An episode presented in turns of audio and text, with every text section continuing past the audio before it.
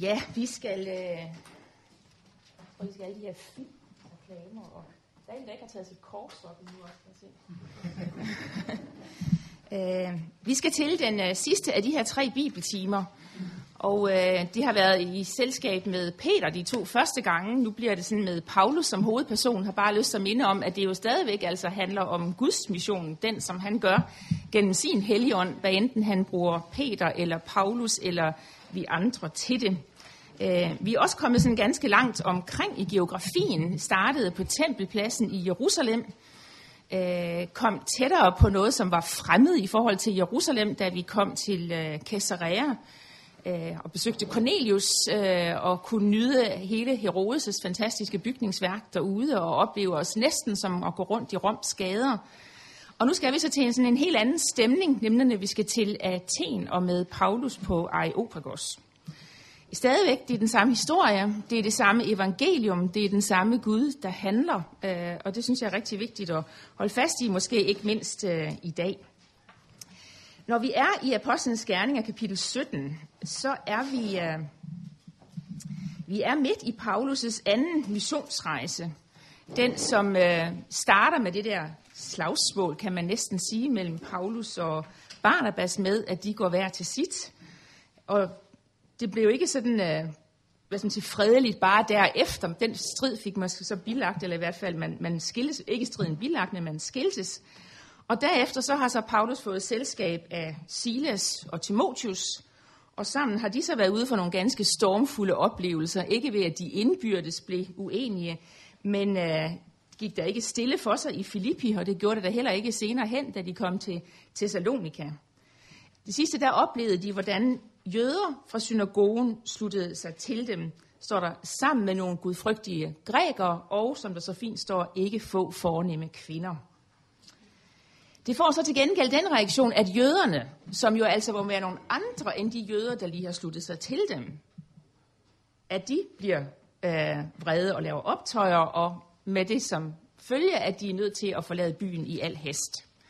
Så øh, turbulent har det været, øh, ikke sådan en smooth sailing, og der slet ikke uden øh, anfægtelser vel. Hvad gik galt? Hvad sagde jeg forkert? Hvorfor reagerede de, som de gjorde, eller hvad?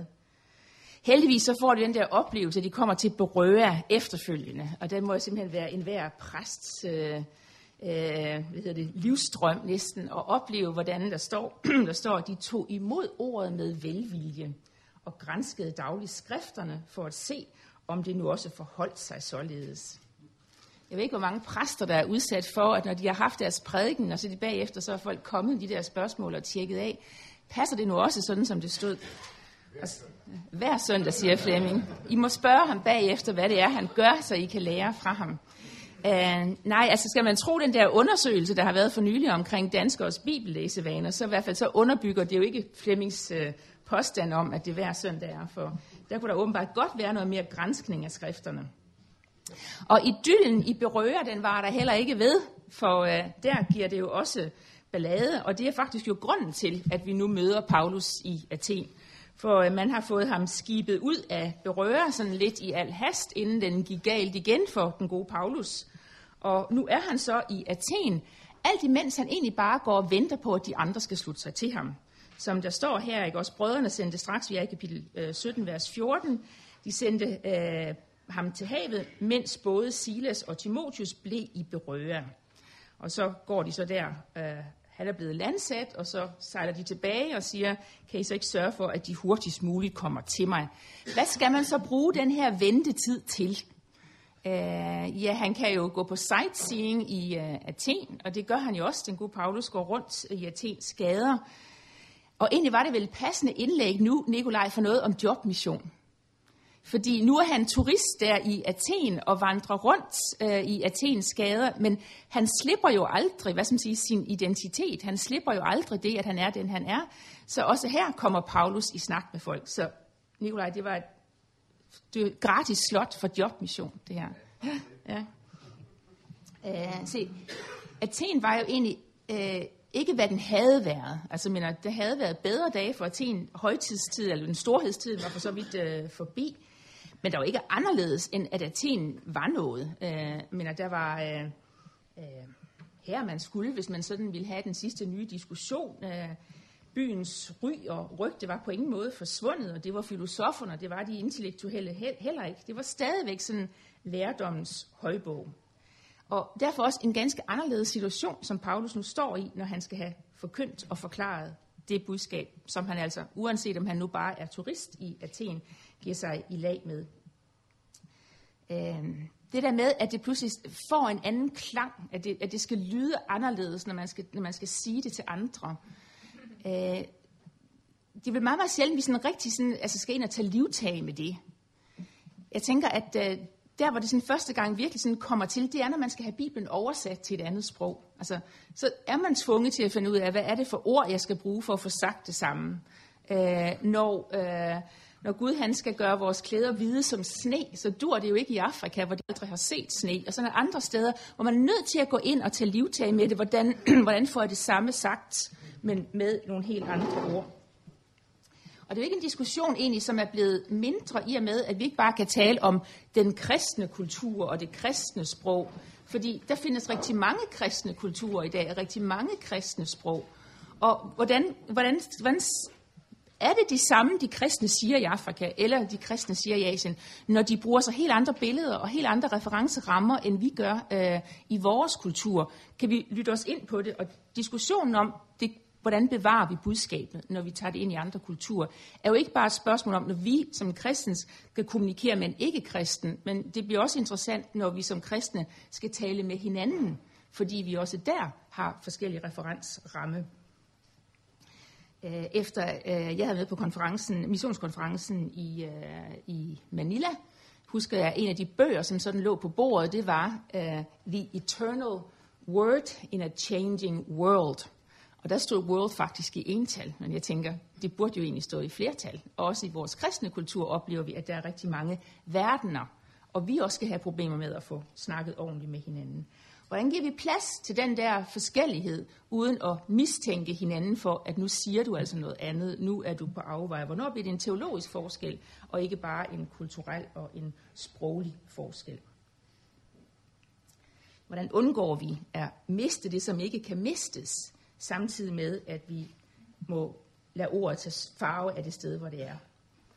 Når vi nu er med øh, Paulus øh, og skal prøve at finde ud af, hvordan han takler den situation, og skal sige det samme ind i en helt ny situation, og skal gøre det, hvad skal man sige, hvor de jo altså ikke er sådan...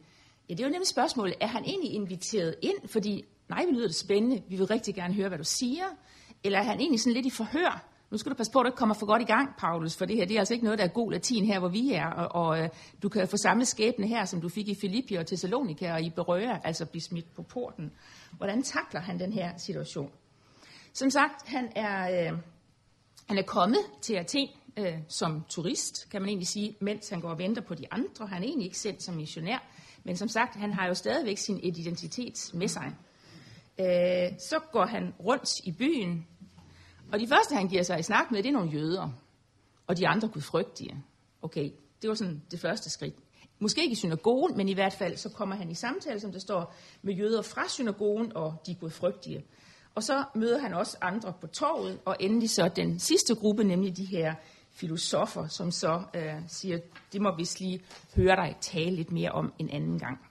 Er det et forhør? Er, han, øh, er det bare en fredelig diskussion? Er, er der noget på spil? Også for, hvordan Paulus kommer ud af den. Der er altid noget på spil i en sådan situation. Det er interessant at lægge mærke til, altså den der, hvordan har Paulus haft det med at være på den der fremmede bane? Har det bare været interessant at se, hvordan andre dyrkede Gud? Har det været interessant at møde andre religioner? Der står om Paulus, at han, man skal forstå, at han blev oprørt. Det gjorde noget ved ham.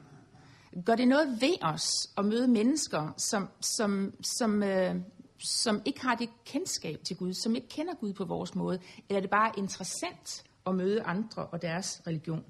Paulus er ikke ligeglad. Hvordan, kommer han så, hvordan, hvordan kommunikerer han så i den situation, hvor han egentlig er oprørt? Det kan vi komme tilbage til. Uh, igen, uh, det er faktisk første gang, Paulus rigtig står i den her situation, kan man sige, hvor, hvor, der, hvor referensrammen den er så lille. Jeg vil sige, han gjorde det også i Apostlenes Gerning, kapitel 14, øh, hvor det var sådan lige før, de gav sig til at ofre til ham.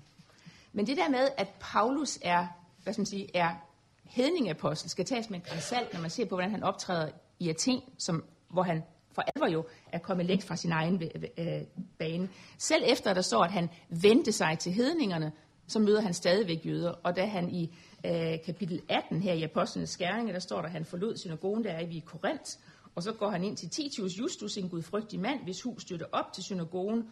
Og hvem er den første, der omvender sig? Det er synagogeforstanderen. Altså selv der, hvor Paulus har forladt jødedommen, befinder sig i ikke-jødens hus, og den første kommer til tro, er stadigvæk en jøde. Nå, så Paulus er altså der. Vi kan også vide en lille smule om, hvordan de andre har tænkt om ham. De kalder ham for et snakkehoved. Og øh, jeg tror ikke, det er et kompliment. Øh, om det sådan bare er, de forstår ikke, hvad han siger, eller de simpelthen synes, at det er bare noget vrøvl og noget pjat. Det giver ingen mening. I hvert fald så øh, øh, ved vi en lille smule om, hvad det er, han har sagt, som gør, at de kalder ham for et snakkehoved. Om det så er, fordi de ikke forstår det, eller hvad, men vi ved, at når Paulus har talt, så har han talt om Jesus og opstandelsen. Igen, hvad bruger han sin taletid til? Du får det der slot, hvad skal du huske at få sagt? Paulus når i hvert fald at få sagt noget om Jesus og opstandelsen. Om de så forstår det eller ej, om det der med Anastasia, det bliver til navnet på en anden Gud, eller hvad det gør. I hvert fald har Paulus fået sagt det, som han gerne vil sige, om de så rent faktisk har hørt det, sådan som man gerne vil. Det er jo så den udfordring, som han er. Og så her er det vel ofte den her tekst, som er blevet taget frem, når vi sådan skal snakke om det der med, hvordan, hvordan møder vi evangeliet, eller hvordan, hvordan får vi præsenteret evangeliet i en anden kultur? Øh, hvordan spiller den der situation ind på, hvad vi får sagt? Og selvfølgelig er det rigtig klart og øh, vigtigt, at man gør sig klart, hvem er det, man står overfor, når man skal sige noget. En af grunden til, at det ikke er en PowerPoint-præsentation her, det er i dag, det er, at jeg så, land, jeg så håndboldkamp i går aftes. Men lidt inspiration for det, fordi Vilbæk han snakker jo også om, hvordan han skal lægge taktik efter sine, ikke modstandere nu her, men sine modtagere. Altså, han skal lægge taktik efter modstanderne. Øh, vi skal jo også altid lægge vores taktik efter hvem det er, vi skal have det afleveret til. Men, som Vilbæk han så også siger, men vi skal stadigvæk spille vores spil. Og det vil den der spænding, altså hvordan lægger vi taktik efter dem, som, som, som, som vi skal aflevere evangeliet til, uden at undlade at spille vores eget spil. Uden at undlade at være dem, vi er. Og få afleveret det budskab. Det kan godt være en anden taktik, men det kan ikke ændre på budskabet. Som sagt, da Paulus han nu endelig får ordet, han har gået rundt i byen der, så tager han jo afsæt i det, som han har set. Han tager afsæt i dette alter for en ukendt Gud. Og det bruger han så, hvad som siger, til at, igen, på en pæn måde, men han bruger det til at tale om deres uvidenhed. Det er da egentlig dristigt. Tale om deres uvidenhed. En uvidenhed, som han siger, ikke er ukendt for Gud. Han har båret over med den, men det gør han ikke længere. Der er kommet en ny tid. Der er sket noget. Og øh, hvordan Paulus så får det der sagt, øh, velvidende, at han egentlig er oprørt. Han, han har noget på sinde. Øh, samtidig med, at han står i en situation, hvor han også gerne vil vise respekt for dem, han øh, står overfor. Og det gør han også. Han taler om det, som I tilbeder. Ikke det nedladende, men vel det sådan mere neutralt. Men han taler endnu mere om det, som de ikke har. Altså om det, som de mangler. Han knytter til med respekt, men han når frem til os at sige noget om det, som I ikke har, det, som I mangler. Øh, altså kom tilbage til den her bog, eller den her øh, artikel af Arndt øh, på, på et andet tidspunkt. Jeg har et citat mere herfra, men der var et, som jeg tænkte, øh, det her er rigtig godt at have i mente, også når vi skal prøve at se, hvordan Paulus han nu øh, øh, præsenterer, lad os tage det først, hvordan, hvordan Paulus præsenterer Gud i den her situation. Fordi han står over for hedninger, han står over for græker, han står over for nogen, som har et helt andet verdensbillede end han, har en helt anden forståelse af, hvordan historien er, og hvordan Gud er. Men det billede, han præsenterer af Gud, er, er, er så jødisk, som noget kan være. Øh, og den, hans historieopfattelse er så jødisk, som noget kan være. For Paulus så er Gud sand, eller ja, sand i hvert fald på, på fem forskellige måder. Han er sand på den måde, at som han siger, det er ham, der har skabt verden. Oscar var inde på det der med, er, er skaberguden en anden end den store Gud? Nej, Gud er den, som har skabt verden. Han er universets herre. Han er ubegrænset. Men så er han også universets opretholder. Han er den, der giver mennesker liv. Han er den, der giver mennesker ånde. Og det betyder jo egentlig også, at han får ikke sin betydning ved, at vi dyrker ham. Men Gud har betydning, og derfor dyrker vi ham. Vores styrkelse og deres styrkelse kan aldrig give Gud noget betydning. Han er den, som er. Han er den, som har liv. Han er den, som giver liv. Han er den, som tjener os. Men han er også den, som styrer verdens gang. Nationerne, naturen og alt, hvad det indebærer. Og det indebærer blandt andet, at man kan tale om, at han er ikke langt fra os. Hvis det er noget, så er det også der langt fra ham. Apropos Guds spørgsmål til Adam. Adam, hvor er du? Øh, det vidste Gud da godt, men kaldte på ham. Og nogle gange så er det os, der spørger Gud, hvor er du? Fordi vi synes, han er hoppet ud af vores verden. Gud er aldrig hoppet ud af vores verden. Heller ikke sådan, som Paulus forstår det. Gud er os nær, fordi Gud er den, som styrer verdens gang. Og så er han vores far forstået på den måde, at vi har alle vores ophav i ham. Og det gælder alle. Han er vores ophav. Han rummer os. Det er ikke os, der rummer ham. Og man kan sige, at i hvert fald de her fire ting, det er vel det bedste middel mod afgudstyrkelse. Altså det er det bedste middel på ikke at tænke sig selv ind i Guds sted. Altså den bedste medicin mod det at få sig selv sat forkert i forhold til Gud, det er en besindelse på, hvem Gud er. Og endelig, så kommer vi til det, som, hvad skal man sige, som, som for Paulus er, er det, som er vigtigt for ham i den her situation, sige, Gud er den, som engang skal dømme verden. Og det er det, han er i færd med at gøre nu. Han siger, indtil nu har han båret over med jeres uvidenhed, men nu er der sket noget. Der er trådt noget nyt ind. Der evangeliet er noget, som hænder. Evangeliet er noget, som overgår os. Mere end at det er en, hvad skal man sige, en sætning, en dogmatik, en teori. Evangeliet er noget, som hænder. Øhm, jeg ved, når man skal have lavet sådan, når man skal fortælle en god historie, så, og det er jo egentlig meget godt, altså man kan tegne det som en fisk, så kan I skrive tys inde i, i, i midten af det. En fisk har sådan et smalt hoved, har sådan en, en indgang, ikke også? Man skal have sig kilet ind. Men når man så har fået, hvad skal man sige, platformen, så skal man brede sig ud, sådan som fiskens krop, den breder sig ud, og så skal man sørge for at komme ud af historien lige med et slag med halen. Og det er jo det, Paulus han gør med lige at, okay, sådan er Gud, men nu skal I bare se, hvad det betyder. Lige det der slag, provokation, slag med halen. Øh, apropos det der med, øh, at Paulus tør lave det der slag med halen, og tør provokere, så siger Arndt noget i en artikel, som interessant nok er skrevet i Vartov-bogen, Hvem ringer klokkerne for, som har overskriften, altså artiklen har overskriften, Skal Folkekirken drive mission?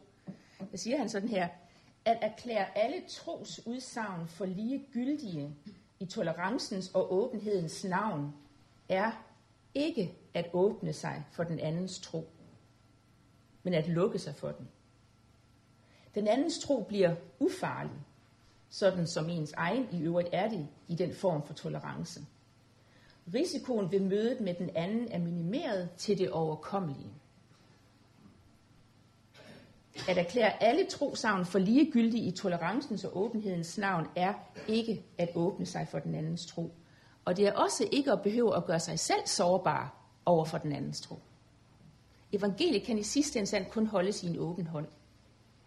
Hvis man lukker sig om det og bygger mure omkring det, for ikke at miste det, så mister man det. I sidste ende kan det kun holdes i en åben hånd, hvor vi også gør os sårbare over for de andre. Det betyder ikke, at Paulus snakker dem efter munden i den måde, han sådan har fået sig kilet ind. Han undskylder heller ikke deres uvidenhed. Han kalder den endda for uvidenhed. Men han antyder, at han har et budskab, som ikke er langt fra deres egne filosofers på en måde, men som han drager en helt anden konklusion af. Og det er jo lidt det der med, at kristendommen er ikke mere sand end de andre. Det er ikke sådan, at vi bare er lidt bedre end de andre. Vi kan følge sig så langt, men nu bliver vi superior i forhold til de andre. Det er ikke det der spørgsmål. Vi er ikke bedre, vi er ikke mere logiske. For det er ikke et spørgsmål, det er ligesom telefonnumre. Ikke også? Altså, det, det hjælper ikke nok, at det var syv, hvis det skulle være otte. Det bliver forkert så. Og det er lidt med et regnestykke. Det er enten forkert, eller er det rigtigt. Det hjælper ikke, det er næsten rigtigt. Og kristendommen er ikke bare lidt bedre end de andre. Man har diskuteret, om Paulus han også fik sagt det, han gerne ville sige. Fik han sagt nok? nåede han, nåede han frem til det, som han egentlig gerne vil sige. Man kan sige, at han bliver jo i hvert fald sådan, som talen er her, han, da han er kommet til, hvor han har sagt, at Gud har gjort det her troværdigt, ved at lade Jesus opstå fra de døde. Og så i vers 32, da de hørte om dødes opstandelse, spottede nogle, men andre sagde, det vil vi høre dig sige mere om en anden gang. Og dermed forlod Paulus forsamlingen. Tog de ordet ud af munden på ham, nåede han aldrig derhen, hvor han egentlig fik sagt det, som han gerne ville have sagt, fordi han blev afbrudt inden da. Hvad blev der af evangeliet, har man spurgt, når man sådan læser hans tale. Forsvandt evangeliet i bestræbelserne på at være kulturelt sensitivt, og i at tale de andre sprog så meget, at man aldrig nåede at få sagt det, man gerne ville. Var man så bange for ikke at komme til at træde på de andre og sige noget, som kunne anstøde, at man så derfor heller aldrig fik sagt det, som var det, man egentlig handlede om. Jeg håber med det, jeg har sagt, at jeg har draget den konklusion, at det er ikke det, som Paulus gør her. Han får faktisk provokeret, han får sparket, han får lavet slaget med halen til sidst. Og bare i hans tale om, hvordan Gud er som opret, øh, opretholder af verden, som den vi alle har vores ophav i osv., men det interessante er, at han, han bruger de andres buzzwords. Øh, og øh, jeg ved ikke, om nogen af jer kender den der, altså man, man kan selv sidde til en prædiken, og man kan selv have sådan en oplevelse af, at, at, at øh, skuldrene falder ned på forsamlingen, når man har sagt, at Jesus er død på korset for dine sønders skyld.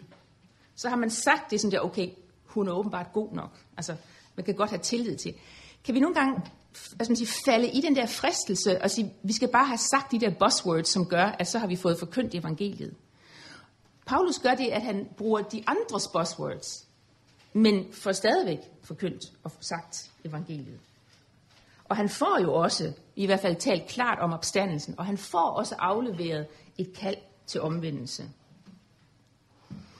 det her med de der buzzwords, som skal komme ind, øh, det her det er meget selvkritik, øh, for jeg er også en af dem, der skriver til husandagskalenderen, Brødremenings husandagskalenderen.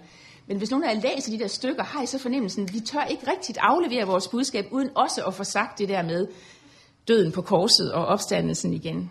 Fordi vi har simpelthen, hvad har vi, 15 små linjer til at sige noget på, men vi tør ikke aflevere det, uden også at få sagt det der. Og dermed så ligner de der stykker alle sammen hinanden.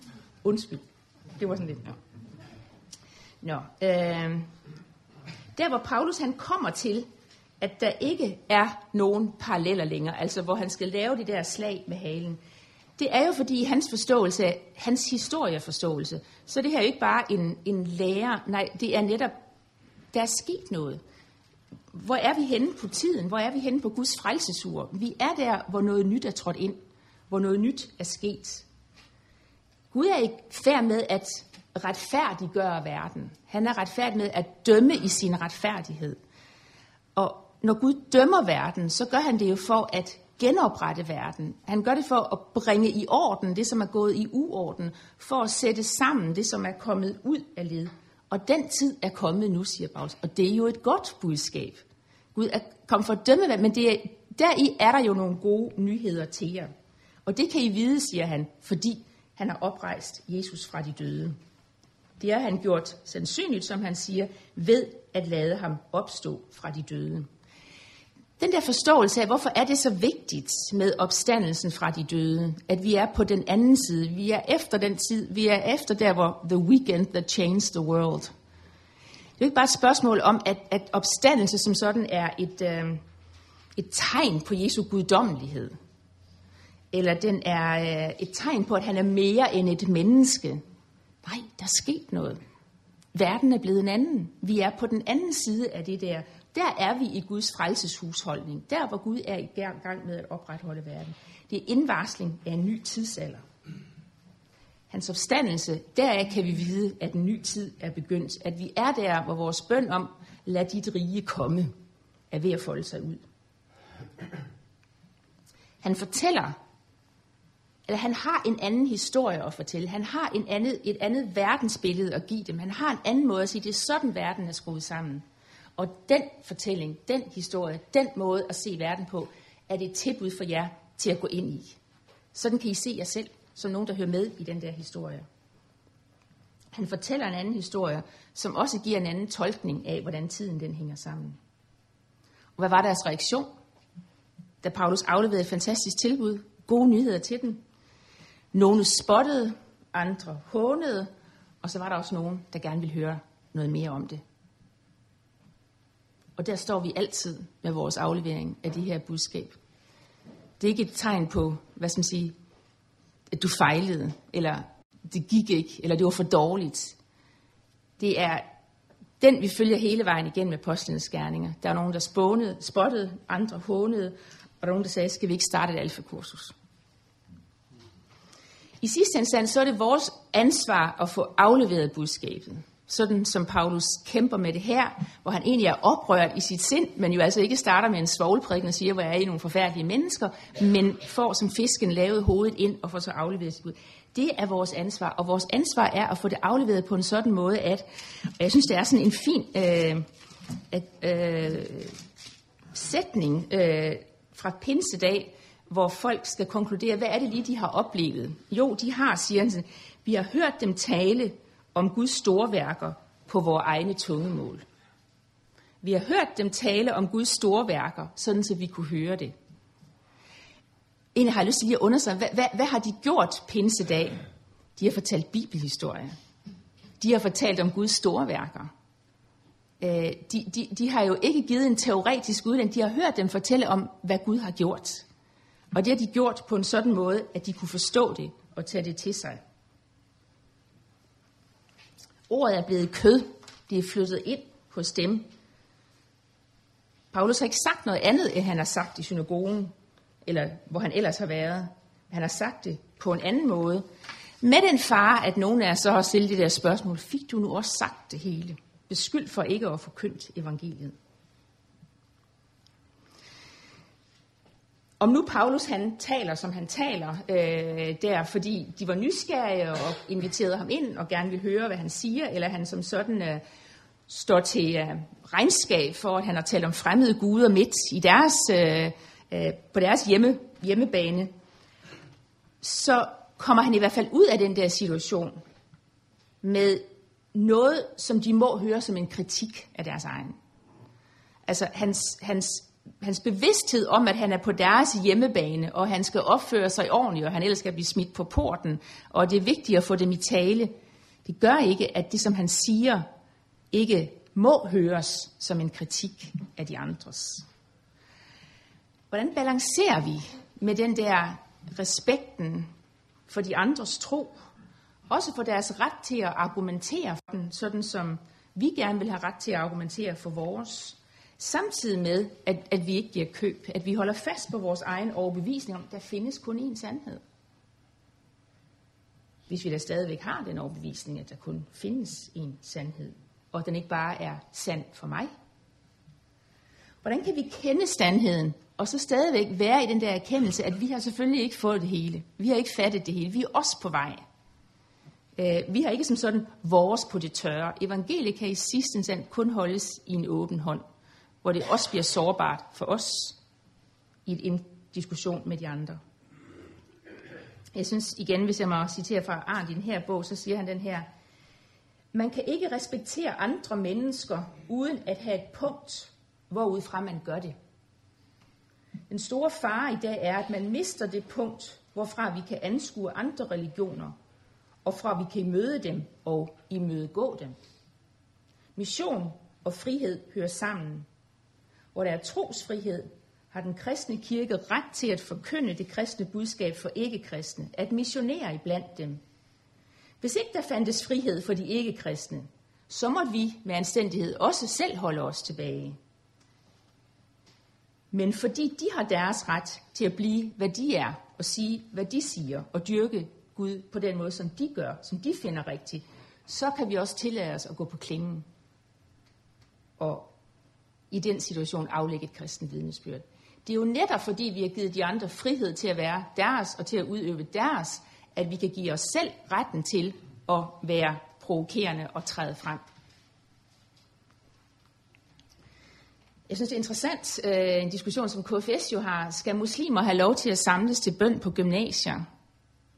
Og man kan jo se, at fordi nogen er bange for at give muslimer ret til at samles, så er man også nødt til at sige nej til KFS'erne til at samles. Fordi man kan ikke hvad skal man sige, sige nej til den ene, og så sige ja til den anden. Men kunne man dog bare sige, nej til, sige ja til dem alle, så fik vi retten til at gå i klins med den og komme ud med det. Men der, hvor vi begrænser de andre, så må vi per definition også begrænse os selv. For mission og frihed, evangeliet og frihed hænger sammen. Evangeliets magt ligger i sidste instans i korsets afmagt. Og i den frihed, som vi gerne vil have, kan vi kun have og med ret argumentere, hvis vi giver de andre den samme frihed. Hvordan fastholder vi, at alle mennesker er skabt i Guds billede, og uanset hvor vi må rejse hen som missionærer, så har Gud været der på forhånd. Men det betyder ikke, at Kristus er skjult til stede i alle de andre. Oscar var inde på det i går. Men alligevel, så når vi går sted, jamen, så er Gud også der, så har Gud også været der, så er de mennesker også skabt i hans billede, og så er der også noget der, som vi kan knytte til ved.